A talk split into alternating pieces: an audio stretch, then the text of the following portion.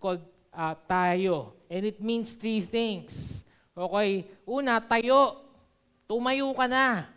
Kasi pinahiga tayo ng COVID. Right? Pina, pinadapa tayo ng COVID. And probably, and, and we've lost a lot. We've lost friends. We've lost family. Uh, yesterday, I was talking to two pastors, uh, isang taga-Kalibo, isang taga um, uh. Both of them lost their parents, their fathers to COVID. So, oh man, I mean, we've lost friends, we've lost finances, we've lost opportunities, we've lost uh, plans. Okay, pero tama na, tama ka nang magmukmok. Okay? At kung, kung you've been hiding in the cave for the last two uh, years, tumayo ka na. So, one meaning, tayo na tayo. Number two, magtatayo tayo. Together. Ano yung tatayo natin? That's what I'm going to talk about later. And tayo. Okay, we cannot do this. We cannot do this alone. Para makabalik tayo to even greater heights than what COVID uh, left us two years ago, only we can do it together. Amen ba yun? So we need you. Alright? Sabihin mo sa katabi mo, we need you. At kailangan ko din kayong lumipat doon next week, okay? Para hindi, kasi hindi ko sila makakausap masyado. Okay, we, we stand, we build uh, together. The question is though, what are you gonna build? Ano yung una mong itatayo? Ano yung una mong pa-prioritize? Kasi maraming sira eh maraming baksak. So ano yung una mong tatayo? Ano yung pa-prioritize mo? Because most of the time, we are a people of wrong priorities. There's uh, a businessman and um, bumili siya ng Lexus. Kanina sabi ko sa 9am, this is our car. Sabi ni Will, no! And and uh, meron siya, bumili siya ng Lexus, businessman. And then, bagong-bago. Okay, bagong-bago siya. The next morning, dala niya sa office niya, uh, tinamaan ng isang truck. Isang, rumarag isang truck, tanggal yung uh, door of the car. So galit na galit siya. He called the, the police. He, sa, he, said, uh, nagsumbong siya. Sabi niya, grabe tong truck driver na to, hindi man lang tumitingin. Grabe siya, yan, yan, yan. Eh, bago lang to, kakukuha ko lang kahapon ito. Paano mo babayaran yan? May pambayad ka ba niya? So sa halip na tulungan siya ng pulis na galit, sabi niya, kayo talaga mga mayaman, mali, mali mga priority nyo. Sabi niya ganun. Nag, mas concerned ka sa kotse mo, hindi mo napansin na natanggal yung buong arm mo. Buong arm mo natanggal. Sabi niya, oo nga. Pagtingin niya, putol yung buong kalawang kamay niya. Wala, putol. Amputated. So sabi niya, Oo nga, oo nga, oh my gosh! Nasaan na yung Rolex ko? Yung Rolex ko. Wala, mali pa rin, di ba? Mali pa rin priority. And, and again, that, that's, that's the problem.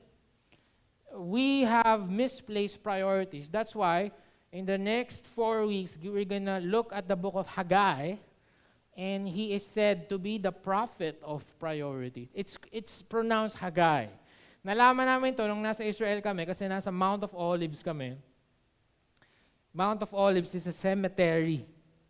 And then overlooking nun yung Jerusalem. Kita mo yung Jerusalem. So sabi nung sabi nung ano yung um, tour guide namin, these are the tombs of Haggai and Malachi. Uh, by the way, Malachi ang pronunciation, hindi Malachi.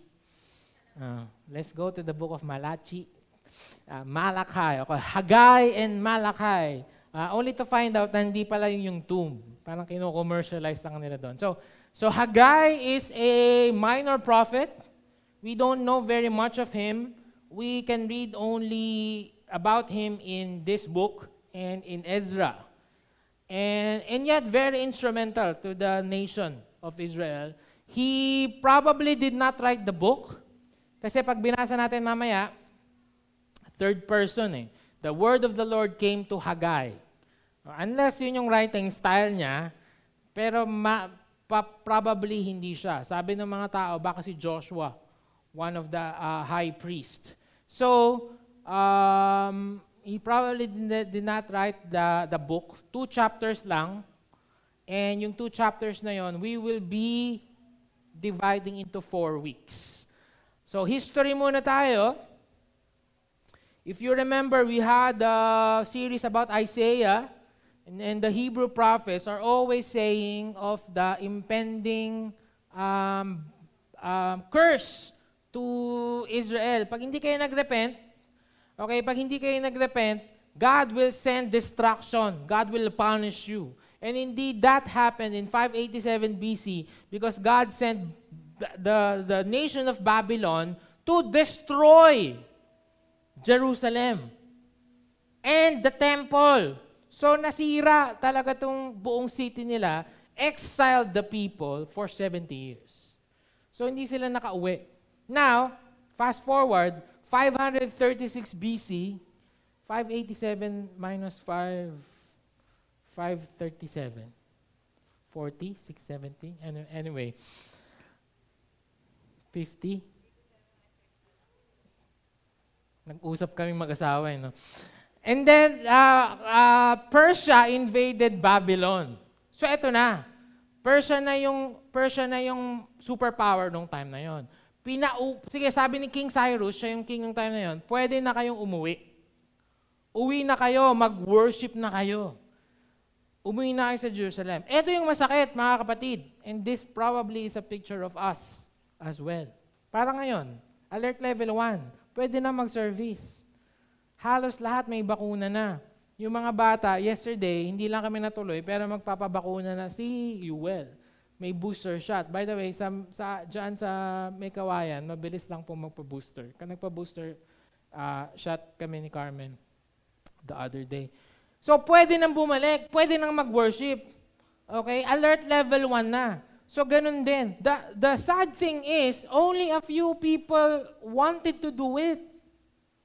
Only a few people, only a few Israelites went back to Jerusalem to worship and rebuild the temple. 50,000, napaka-konti nun. Millions! And yet they stayed there. Probably because they're used to the Babylonian ways. They're used to the Persian ways. Okay na kami dito. Ayaw na namin bumalik doon. May mga buhay, may mga pamilya na kami doon. In fact, si Zerubbabel nga, uh, it's a Babylonian name. May iba sa kanila, doon na pinanganak sa, sa exile. They, they were born out of exile. So, a few of them came back. Jo- Joshua, which I said probably is the writer, uh, yung high priest, mab- ano yan, friendly, laging nag-hi. High priest. Si Rubabel is the governor. Kasi nga, wala pa silang king. Dahil ang king pa nila noon ay yung king ng Persia. Si Rubabel is the rightful heir to the throne because he's the grandson of Jehoiakim. Okay? So, eto na. They started rebuilding the temple. You have to understand, para sa Old Testament people, up to the time of Jesus, the temple is the only place where they can worship. Literally. Okay? Yun lang yung pwede nilang pag-worshipin. Nandun yung presence ni Lord. For all eternity, uh, for all their times, yun yung ginagawa nila. Sinibulan ni Moses sa tabernacle niya. Alright? And, and then, and then uh, the, the temple of Solomon. And then, that's it. Ngayon, wala silang place of worship. So, so ikaw, kung ikaw ay God-fearing person, you would want to rebuild the temple. So, 537 BC, they started building the temple. Ito lang. Nagkaroon sila ng sakit ng Pilipino.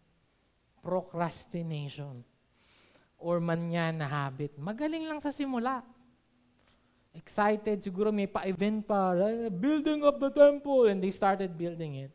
But after a few months, they stopped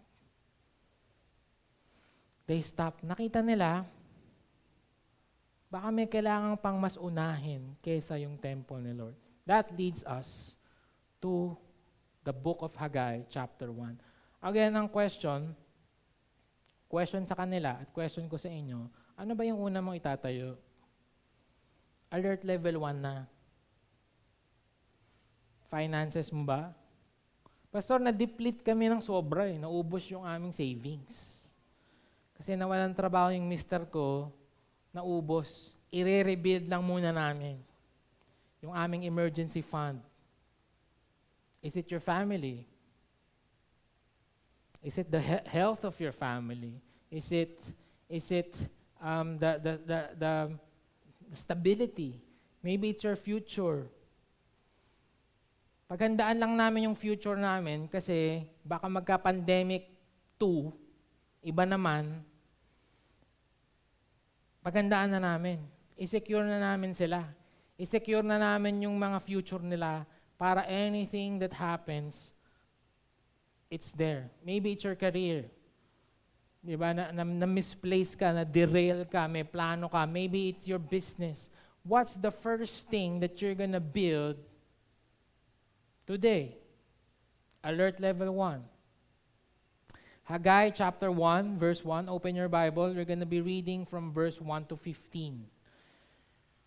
Okay? In the second year of Darius, the king, in the sixth month, on the first day of the month, the word of the Lord came by the hand of Haggai, the prophet to Zerubbabel, the son of Shealtiel, governor of Judah, and to Joshua, the son of Jehozadak, the high priest. Thus says the Lord. So si Lord yung nagsabi nito, pinag, nagpo-prophesy si Haggai, ito raw yung sinasabi ng mga tao. These people said that the time has not yet come to rebuild the house of the Lord. So, three encouragements ko sa inyo today. Number one, let us, tayo, refuse to offer our excuses. Sabi ng mga tao, again, remember, 537 BC, they already started doing it. If you would see, di naman nila sinabing, let us not build. Hindi naman sila sinabing, it is not right to build. Hindi naman nila sinabing, we we don't like to build. We will never build. Eh, mga ano to eh, God-fearing, God-loving people. Okay, they've been through a lot. They experienced so much.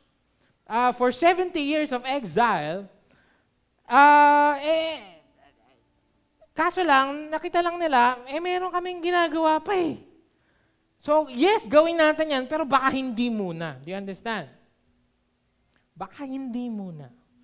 They have been accustomed and used to worshiping God amidst the rubble. Nakita na ba kayo, nakakita na ba kayo ng ba, uh, building na hindi natapos? Sinimulan, tapos hindi natapos? Di ba ang pangit? Di ba parang ang sayang? And, and every single day, they see the temple. The, the, the stones are there. The wood is there. And 520 BC na to. Okay? 520 BC na to. Ibig sabihin, 520 BC, 537 kanina, 18 years, 17 years.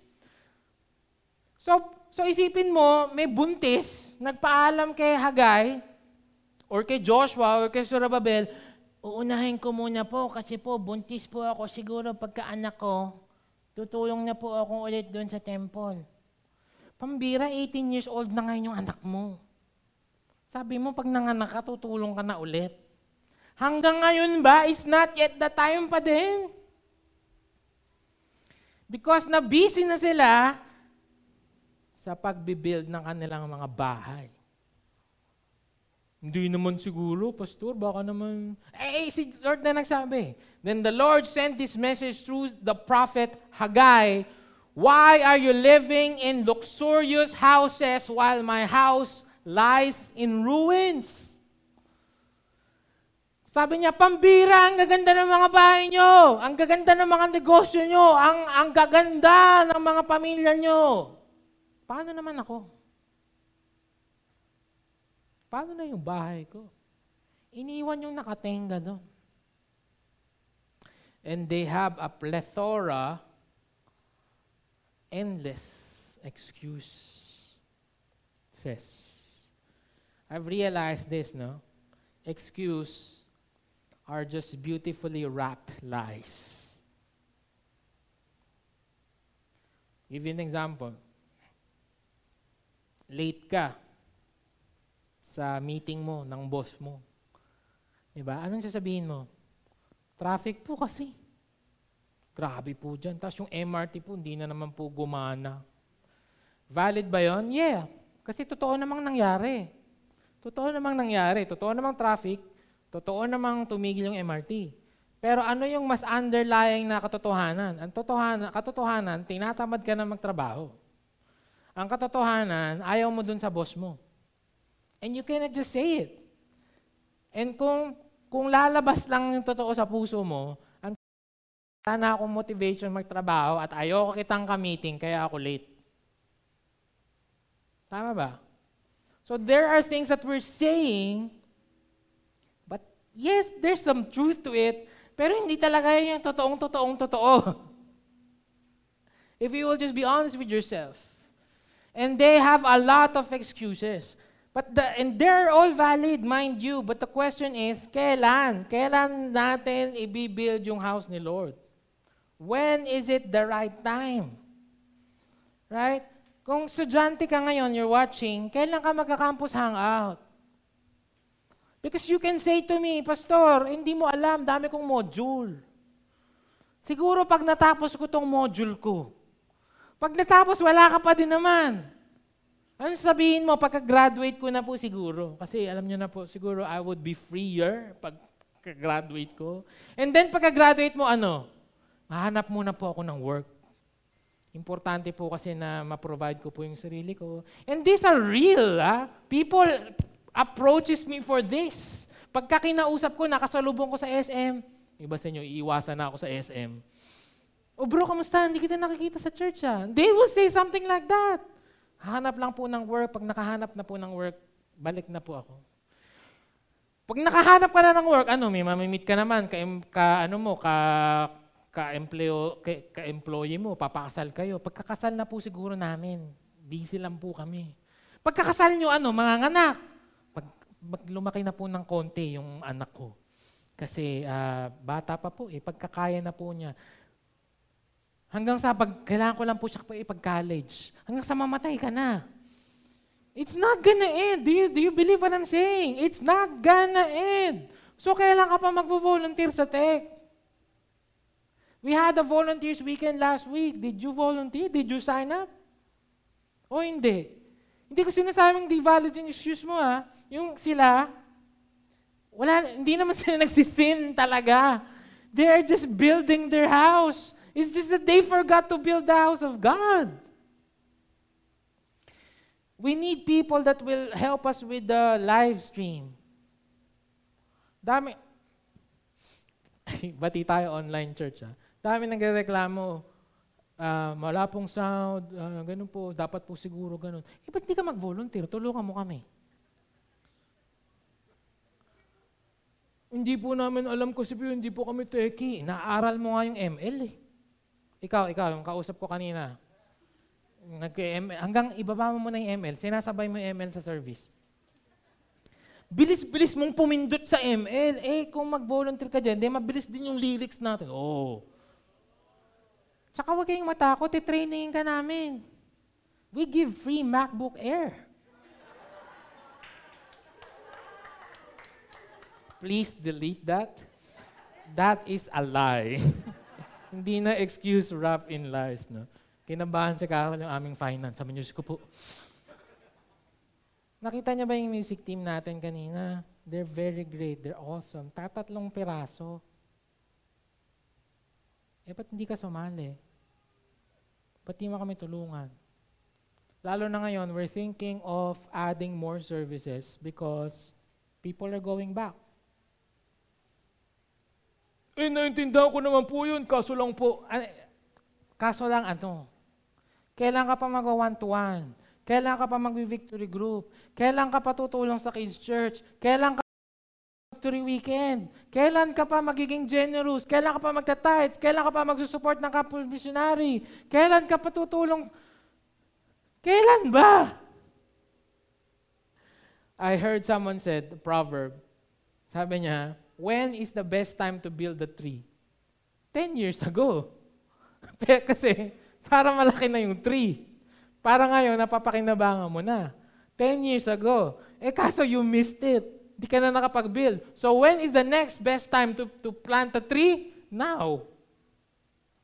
So ano ang sagot dito? Now.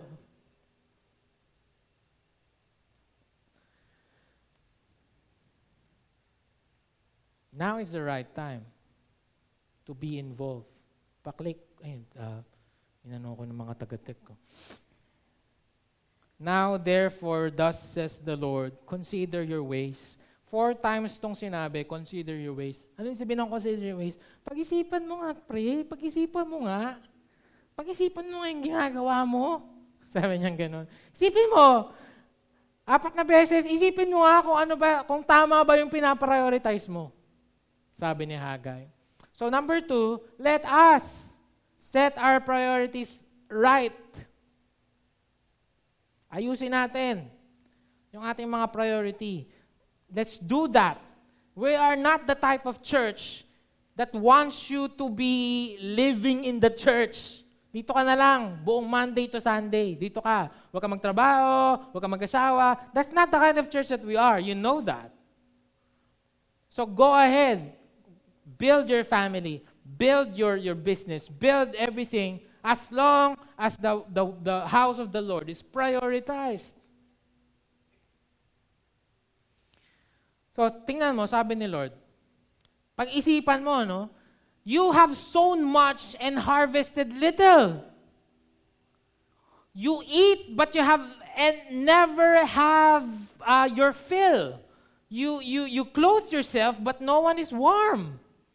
And he who earns wages thus so to put them into a bag with holes. Sino din naka-experience na nito? Siyempre, hindi kayo aamin. Yung sumisweldo ka, pero parang butas yung bulsa mo. Kasi pinipilit mo muna tong maayos. Yun nga eh. Hindi, pag naayos ko na to, babalik na ako sa church. Pag naayos ko na to, magiging involved na ako. Pag na...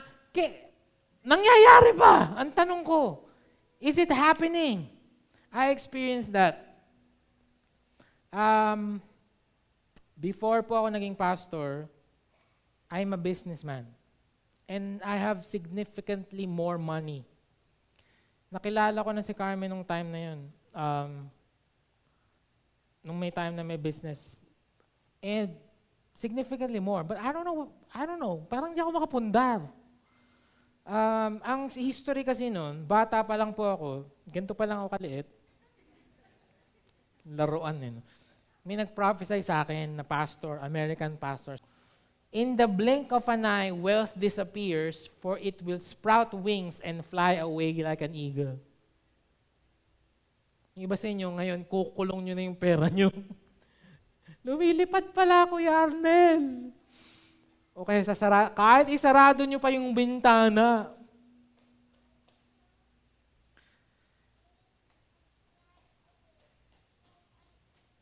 Good job.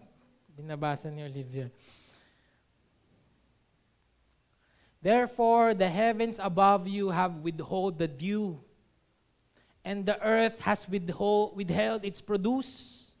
And I have called for a drought on the land and the hills, on the grain, the new wine, the oil, on what the ground brings forth, on the man and the beast in all their labors. So these people are saying, Sige, uh, magtatrabaho muna kami para pag nakaani kami, baka enough na makapag-serve na kami kay Lord. Sabi ni Lord, Teka lang, sino bang nagbibigay ng ulan? Sino bang nagpapadala ng dew? Sino bang nagpapatubo? Baka nakakalimutan natin na si Lord lahat to. And if you will not fix your priorities, if we will not put first God in everything, then it's going to be an endless race. We have to make the main thing the main thing. And that's God. There's this, you know this story, the rich young ruler in Matthew, right? So Dumating siya naka-Ferrari. And then asked Jesus, Jesus, what, man, what can I do to inherit eternal life? Jesus said, well, you know what the Bible is saying. Sabi nung rich young man, yeah, I have done that since I was a kid. I did that, all of that. Sabi ni Jesus, one thing you lack. If you be perfect, Sell what you possess and give to the poor, and you will have treasures in heaven. Come, follow me. When the young man heard this, he went away sorrowful, for he had great possessions. And maybe you're here, it's not money for you. Di ba, parang, wala naman po akong problema sa pera kasi wala naman akong pera. Or maybe generous ka, just like my wife, she's very generous. Parang wala, wala, kang, you, you're very much willing to give God. Maybe it's not for you. Maybe it's, it's your family. Maybe it's your health. Inanonood ka ng online, two years ka nang hindi nagpapakita sa amin kasi takot ka pa rin magka-COVID. Maybe that's it. Your, your security. You're afraid. Maybe that's what want God wants you to, to, to, to prioritize. God wants you to prioritize uh, Him over that. Maybe it's your career. Maybe it's your, your husband. Ayaw po kasi ng asawa ko to eh. Maybe it's, it's, it's, it's your reputation. It's your fame. It's something. Jesus said, Truly I say to you, there is no one who has left house or wife or brothers or parents or children for the sake of the kingdom of God who will not receive many times more in this time and in the age to come eternal life. So, what are we going to do? We're, we're going to land this number three. So, let us build the house of the Lord together. Thus says the Lord of hosts, consider your ways. Pag-isipan nyo. Okay? Yung lahat ng sinabi ko sa inyo, i-assess mo yung buhay mo na parang wala kang napupundar, wala kang naiipon, pagod na pagod ka. Isipin mo kung bakit. O itry mo to, sabi ni Lord. Go up to the hills and bring wood and build the house that I may take pleasure in it and that I may be glorified, says the Lord. Amazing because ginawa na nila to. 17 years ago sa Esther chapter 3 verse 7. They already chopped the wood. God wanted a specific wood for His temple and that's cedar.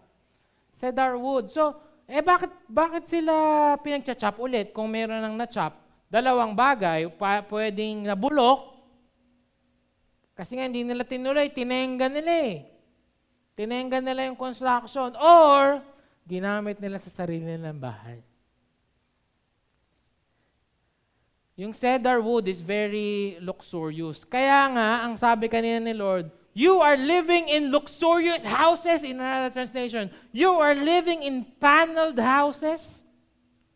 Which gives us a clue na baka yung bahay nila ay made out of cedar. And you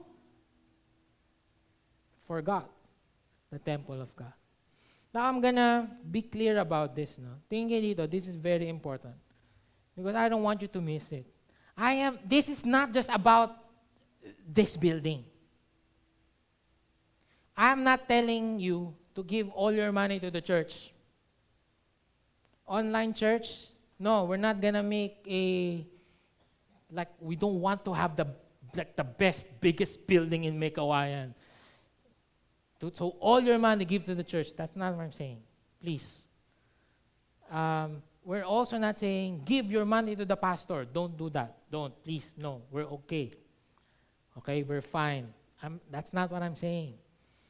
Tingnan nyo ah. The temple, uulitin ko lang, the temple in the Old Testament I, I, is the only place where God is worshipped. Ang ang gusto niya lang, ang gusto ni Lord, is a place where I will be glorified. And for them, it's the temple. E paano kayo mag-worship? Eh, walang temple. But remember in John chapter 4, kausap niya yung Samaritan woman, sabi niya, you know what? Time will come, and the time is now, that we will no longer worship on that mountain. Sabi niya, it's not just about the temple anymore. Time will come that the, the, the, the people will worship the Father in spirit and in truth. So, uh, there are things that God wants you to build, wants you to prioritize, God wants you to consider where He will be glorified. At kung saan man yon, yon yung temple ni Lord. This, of course, kasama to. Kasama tong worship hall natin. Okay, so papagandahin natin to. Yung sinabi ko sa inyo dati, yung, yung screen, yun, yung LED. Wow. Si mga nanonood na online, biglang susulput sa inyo yung pastor, Hi! But this is not just it. What is God asking you to build as part of His kingdom? Dahil pag binild mo yan, mag-glorify siya.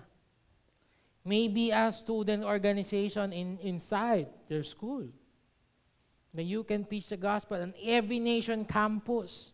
Maybe build the youth service sa ating EN campus staff. Ma-build namin yung service ulit. Two years tong wala, i-rebuild namin to. Maybe it's that. Maybe it's kids church. Pagtutulong-tulungan namin ng Eric yan. Kasi we're not sure if the kids will go back. If the parents will even go back. I don't know. Maybe, maybe inside the government. Maybe uh, uh, uh, uh, um, inside your company, mag-start ka ng victory group nang hindi puro inuman ginagawa nyo dyan. So what is that that God is asking you to build so that His kingdom come, your will be done on earth as it is in heaven. The kingdom of God. And it's, ngayon, New Testament times, it's in everywhere. Because we worship God in spirit and in truth. Then Zerubbabel, the son of Shealtiel, and Joshua, the son of Jehozadak, the high priest, with all the remnant of the people. I love this. Sana ganito every time ako mag-preach obeyed the voice of the Lord their God. Sabihin nyo nga, obeyed the voice of the Lord their God. Ang bilis kausap. Pagka-preach ni Hagay, guys, ano ba yung ginagawa natin? Ang gaganda ng mga bahay natin. Let's build the house of God. Tapos, the people obeyed. The people started rebuilding the house of the Lord. Sana ganun din, ano? Uh, hindi na madadagdagan yung Bible, canonized na po yun. No one can add to that. Pero kung sakali man, okay, merong Ruwi 3.16. And the people of the 11 a.m. service obeyed the voice of the Lord. As the handsome pastor said. Parang masyadong self-serving yung pagkasulat, no? obeyed the voice of the Lord their God and the words of Haggai the prophet, as the Lord their God had sent him, and the people feared the Lord. Consider your ways, as I call the music team. Consider your ways. Think about it. What are the things that you are prioritizing over the house of God? In fact, in fact, no, on a very personal note, ano pa to dapat week 3, but I just feel like God is leading me to say this. On a very personal note, New Testament sign, New Testament times, sining temple? It's you. How's your relationship with God? Are you prioritizing all of these things above your relationship with God. Kamusta? Kamusta? Kamusta yung relationship mo kay Lord? Like what I've said, hindi naman matatapos yan eh. Ngayon, we're, we're, we're already thinking about US College. We're, we're talking about it uh, last week. Hindi matatapos yan. Mag-aaral, nag-aaral din si nag din si Boaz, eh gusto pa namin ng tatlo pang anak. So, kinabahan yung asawa ko. It's not, it's never gonna end. So, the thing you think is important right now, you have to set it aside. Guys, the kingdom of God is in ruins right now. The Christians are being laughed at we are the minority. Uh, unti-unti na tayong nawawala ng boses. Pag nagsalita tayo, tayo pa yung corny, tayo pa yung judgmental. God is asking us to build His house here in Maykawayan. Again, not just this. It's our influence in the city. Sana may influence tayo sa mayor. That's my prayer. Makilala ko yung mayor na mag, just like in old times, that they would go to the prophets for direction. I, I hope that we can go back to that.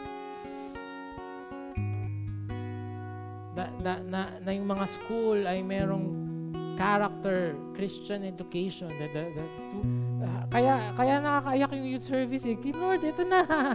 ito na. We're gonna build it again. Para hindi lang sa Facebook pumupulot ng ugali at ahasal yung mga bata dito sa church. And we have to rebuild it. Two years, pinahiga tayo. Dumapa tayo sa COVID. But it's very, very, this is very, very important. The first message of the first Sunday ng Alert Level 1 on the first Sunday of Lent. First Sunday ng Lent ngayon. God is asking you, una, ikaw yung tumayo, huwag ka nang drama dyan. Tama na, iyak-iyak. Tama na, nakiiyak na kami sa iyo last year, tsaka two years ago. Okay, tama na yon. Ngayon, pag di ka pa umiyak, babatukan ka na namin. Ay, pag di ka pa tumayo, babatukan ka na namin kasi umiyak na tayo together. tumayo ka na. Magtayo tayo. Tayo na natin lahat ng nakabuwal. That's the house of the Lord. And we're gonna do it together. The most important part dito, four words. As you do that, sabi ni Lord, The ha- then Haggai, Haggai, the messenger of the Lord, spoke to the people with the Lord's message. And this is God's message for you too. As you decide right now to stand, to build, I am with you, declares the Lord. Sarap, no? Ang sarap kasi, bawa gusto mo maging piloto at yun ang plano ni Lord sa'yo, hindi niya sasabihin sa'yo na, o sige anak, maging piloto ka, pero problemahin mo, bumili ka ng sarili mong aeroplano. And you don't have it. No, no. God will provide everything you need so that you can build His kingdom here on earth. As a prophetic gesture, you're saying, I'm gonna build the house of the Lord. Again, it's different for all of us. Um, it's different. There's something that God wants you to build. Una na doon, relationship mo sa Kanya. Pangalawa, something that God wants you to, to stand on. And whatever it is that you build, He will be glorified. Gonna be hard, it's gonna be difficult. But if you're saying na, Lord, uh, yes, by your grace, kasama mo naman ako, kasama pala kita, I am with you. As a prophetic gesture, can you stand? Pwede ka bang tumayo? Iba nagtatanong, bakit niyo po kami pinapatayo? Eh, yun yung pangalan ng series tayo. Eh, di saan kung luhod, hindi luhod, lumuhod tayo. Pero tayo, yun yung pangalan ng series. So prophetically, let's do this. And raise up your hands. Consider your ways. Kung ikaw mismo yan, parang, o nga, no, rat race yung buhay ko, ikot-ikot ako. Eh, baka meron kang pinaprioritize na kailangan mong is put aside. Lord, all of our hands were raised today. Just like in the time of Haggai, Haggai, the people obeyed the word of the Lord. We're gonna do it right now. Um, it's gonna be hard. Yung iba, wala pa talaga nasisimulan. Maybe in our school, ako lang Kristiyano. In our family, ako lang Kristiyano. Um, ang hirap. But we know that you will be glorified as we start this. Thank you, Lord, because your promise in Matthew 6, verse 33 but seek, seek first His kingdom, His righteousness, His values, His law, His decrees, His heart, His purpose, His, His plans for me, for the generation, for, for, for the city, Unahin namin yung kingdom mo. Yun yung prayer namin. Kingdom on earth as it is in heaven. As we do this, Lord, all these things will be added to us. Thank you, Lord, that you are with us every step of the way. We give you glory. We give you thanks. We will stand. Hindi na kami magmumukmok. We will build. We're gonna do it together. Thank you, Lord. In Jesus' name. Amen.